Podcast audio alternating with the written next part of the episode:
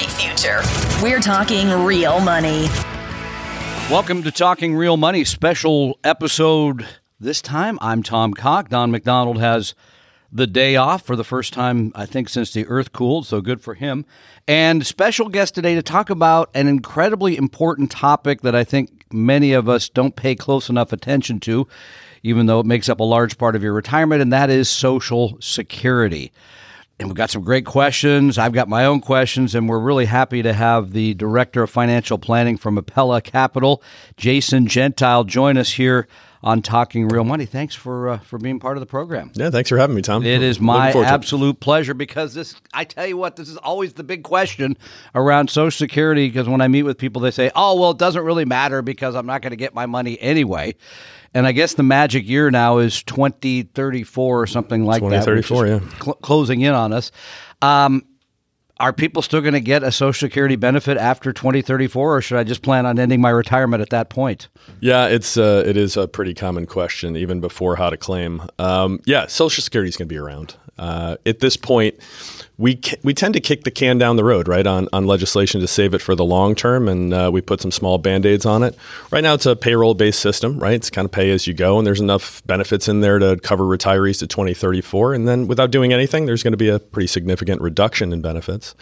There's a lot of easy ways to, to fix it, right? Increase the wage base from 142 or whatever it is upwards. Uh, the payroll tax, we each pay 6.2% employee employers.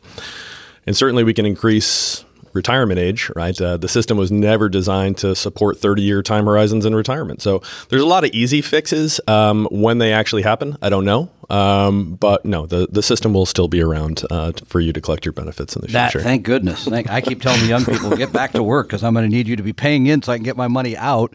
Um, you know, and of course, looking at Congress today, my guess is that they won't do it until about 2034, but that's a whole other whole other segment. We don't want to spend any time about that speculation.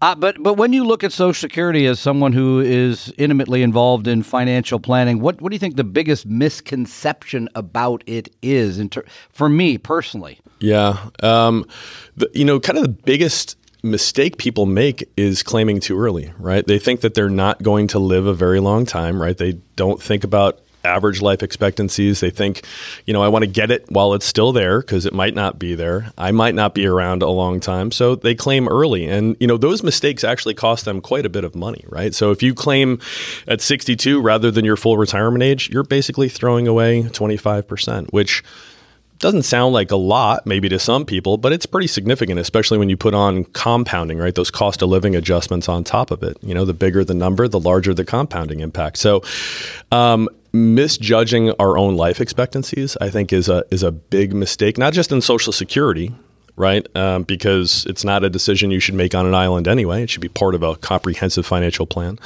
But we we generally, people in general, misjudge how long they're going to live, and this is a lifetime guaranteed income stream with cost of living adjustments based into it hard to find something else that's going to support you like that over a long period of time. So um, it's still a large. I think is it like a third of people that still claim it at like sixty two? It's a huge number. It's a, it's a huge number. There was a trend um, to where we saw more people delaying in general, not taking it 62, but creeping up towards full retirement age on average. Um, but in periods like we saw last year, and, and, really in general, any recession, I know the market bounced back pretty quickly, but in periods like COVID, where there's uncertainty economically or lots of layoffs or job loss, you see huge spikes in claiming right? And that is an issue uh, for a lot of people that they have no choice but to claim, right? Because loss of revenue, loss of income. Um, but for others, it becomes kind of a uh, an expedited. Uh, there's not going to be any money in the system. I need to hurry up and claim my benefit. And most likely, for most people, it's the wrong decision. And look, just as a rule of thumb, I mean, because if you wait until at least full retirement age, which I think is tragic for people that don't at least wait until then. Um, in my case, I think it's 66 years and 10 months, mm-hmm. which is a long time from now. No, it's not. I wish it was longer. But um, what? How long do they have to live after that? As a rule of thumb, where the lines will cross and it will have made sense to wait until at least full retirement age to take their benefit. Is there a, a number? Is it 10 years, 12 years? How long do you got to hang on yeah. to make it all work out?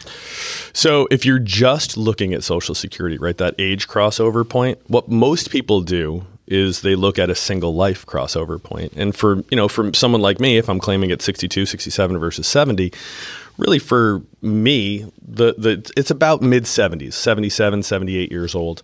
Um, the, if I live past that, delaying actually makes a hell of a lot more sense.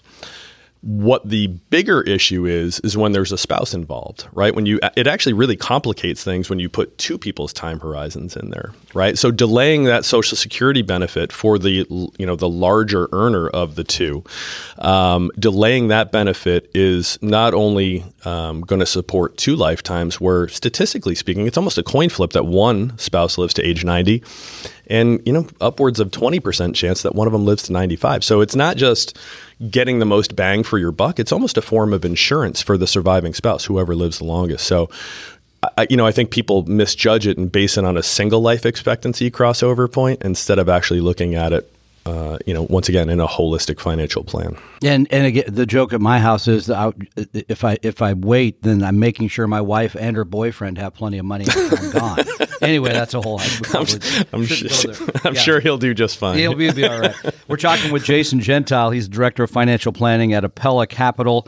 Uh, here on a special edition of Talking Real Money. We're talking that absolutely important thing that most people don't spend enough time thinking about, and that is Social Security, claiming strategy, how to claim. I mean, all these issues that sort of keep coming up.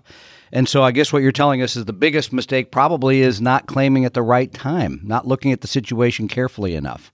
Yeah, and, and you know that's part of the larger issue that most people don't have a comprehensive financial plan, right? So I would encourage all of your listeners to reach out to you guys and, and get a full us comp- guys. We're uh, all in this uh, together, uh, man. A full comprehensive we. financial plan. I mean, it's a decision that is often made on an island, but I mean, let's face it, it's it's a pretty big decision that we just make a decision kind of based on a rule of thumb or what our neighbor did or, you know, a, a misjudgment about our own financial resources or age uh, and life expectancy. So. And people have a tendency to think I don't want to start drawing on my other assets. I'll mm-hmm. take Social Security, not realizing that Social Security basically increases at about 8% a year, which from what we know about investing, it's hard for people to make 8% a year. They sort of forget that part of the formula.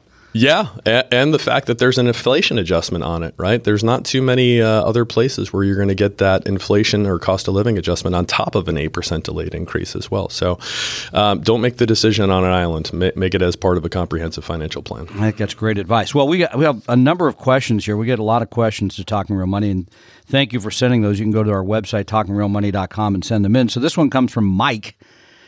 And he says, I have a question pertaining to Social Security and spousal benefit, which you just mentioned, Jason. Here are the facts. I'm 60. My wife is 55. He plans on filing at 70. Okay, so he's waiting for the the most. His benefit uh, will be about four thousand dollars. His wife is estimated at eight hundred and ninety-one at full retirement age. My understanding is she's eligible for fifty percent of my benefit at sixty-seven. Correct me if I'm wrong. Is that right? Half of it at 60, but he, he would have to have filed, right? He, yeah, he would have to have filed, and she would have to be her own full retirement age to get an unreduced spousal benefit. Yeah. So it, just sort of fills the gap between what she would have and what half of his would be, basically. Essentially, yeah. If your if your benefit as a spouse is less than fifty percent, the spousal kind of kick in will bring it up to that level. But exactly. and she can she file early and then take half of his at sixty seven or not? So she can file early, as early as 62. Um, and she would get his spousal benefit or spousal add-on as soon as he files. Really, there's no benefit in delaying. You actually, so a spousal benefit can't ever get above fifty percent, like a, like your own benefit uh, past full retirement age can go up eight percent annually. That's not the case with spousal benefit. So, if he if she claims at sixty two uh, and he claimed at seventy, uh, I'm trying to do the age math yeah, in my head. It's a five year um, difference. Yeah. But basically, um, she would get that automatically added on to her own reduced benefit to kind of fill that up. Now, it'll never get to 50% because, because she, she, claimed early. 62. She has to wait till the full retirement age to make sure she gets the 50% of his benefit. Correct. Yeah. So it'll probably be closer to four, 42% um, of that. But I mean, in this particular case, and I don't know if you, I think there was a bit more to that, but I mean, in, there was. Yeah. So I'll let you, I'll let you finish. No, I'm not going to. You finish it. These um, things get so wound up sometimes. I think, good Lord. Anyway, so. Yeah. I, you know, I think when you start to look at it, the math really has to be done to say, okay, well, is my is there any real benefit in me delaying? Am I ever going to get to a point where my own benefit is higher than 50% of my spouse's benefit? If that's not the case, the math doesn't really work out, right? Delaying actually makes less sense uh, to do that. So in this particular case, um, her claiming early and then him claiming at 70 sounds like he's the larger earner of the two. That always makes sense financially to do that. Um, that way, if he you know predeceases her at some point in the future, which is statistically probable, uh, she would step into that benefit, um, which would be she largely keeps increased. her own or takes the large. Correct, His, yeah. the larger, whichever one's larger. Yep, can't keep both, but yes. Well, that would be a nice, nice deal, but not going to happen. um, okay, that's great. So let's take another one here from Heather. She said, "Can you please advise me about my expected Social Security payments? I'm 54, divorced for four years after 29 years of marriage. I understand I'm entitled to half of my ex-husband's Social Security benefits as long." As I do not remarry, I believe that part. She's correct about that. So she far, is, right? yeah, she's correct about that. Okay, question is my increased benefit depends on his social security contributions. Will the will the age at which he starts collecting social security affect my potential benefit? It will not, correct? It's interesting, right? Because there, it's kind of a loaded question. So, in general, if you're just talking about how he claims, right, in, in the impact to her, doesn't really matter. If he claims at 62, 67, 70 years old, it doesn't impact her benefit. Her benefit is going to be based on his primary insurance amount, the full retirement amount that he would get at his full retirement age kind of in that question, and I don't know if it was her intent or whatever, um, but if he's a younger guy and potentially would be retiring early, say 55 or 60, and he doesn't have 35 years of earnings, He's going to get zeros in there. he's going to get zeros in there, which Yeah. will drag down his actual benefit.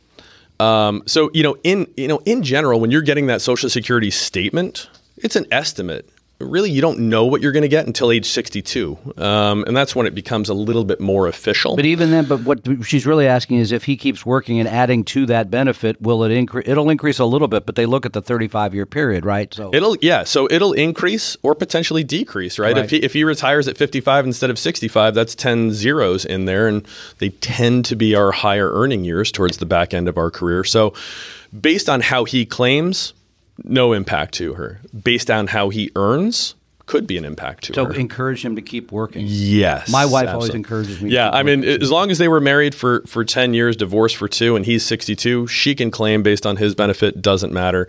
And if she does get remarried, um, that the divorced benefit will go away and you'll kind of Right. be able to step into a, a spousal benefit at that point. But um, in that case, um, the claiming age doesn't impact her I know someone who had four marriages of at least 10 years each. Uh, yeah, And so I was like, dude, you are costing the system a lot of money. that's You know, the that's the. Johnny Carson syndrome right there. Exactly. Yeah, So, yeah. Wow.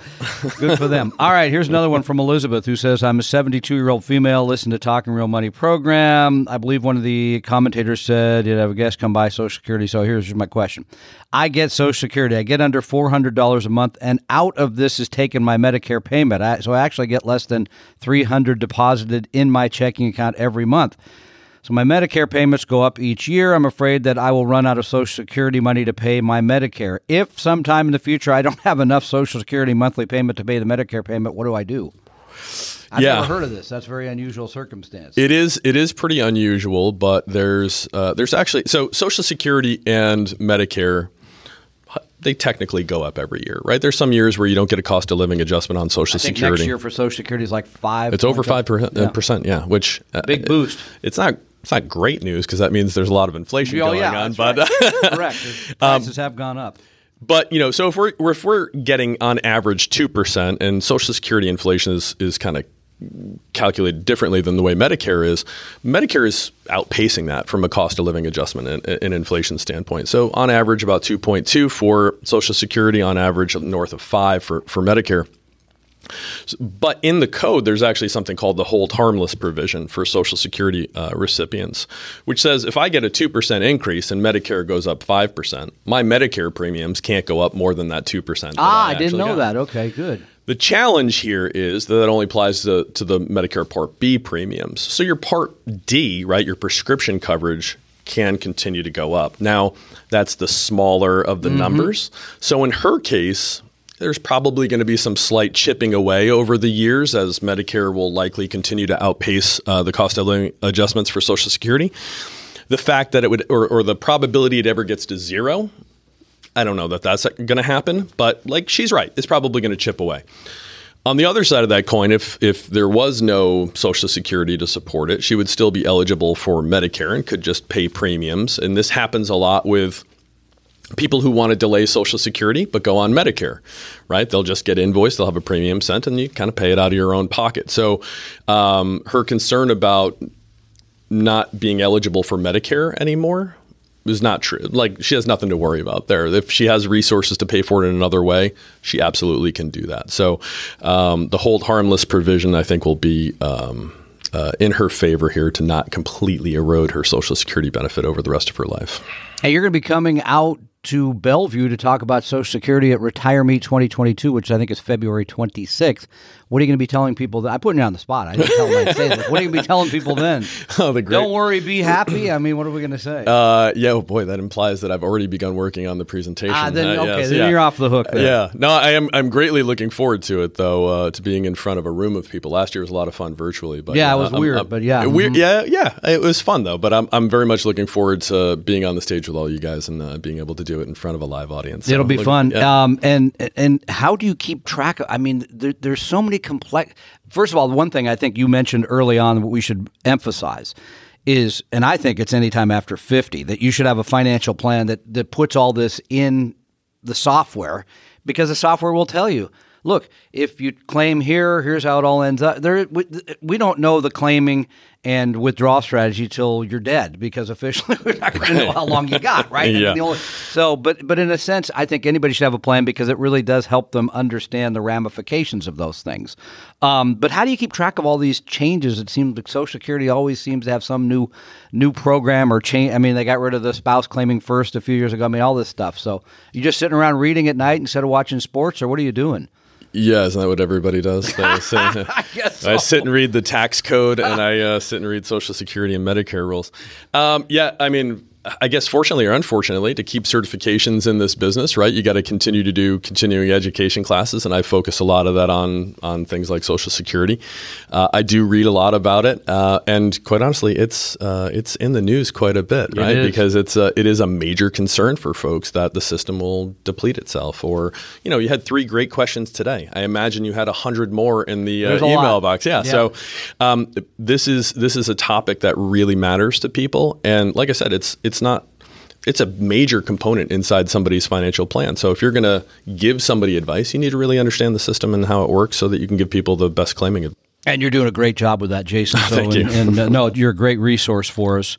And again, we're looking forward to seeing you at Retire Meet and doing another one of these.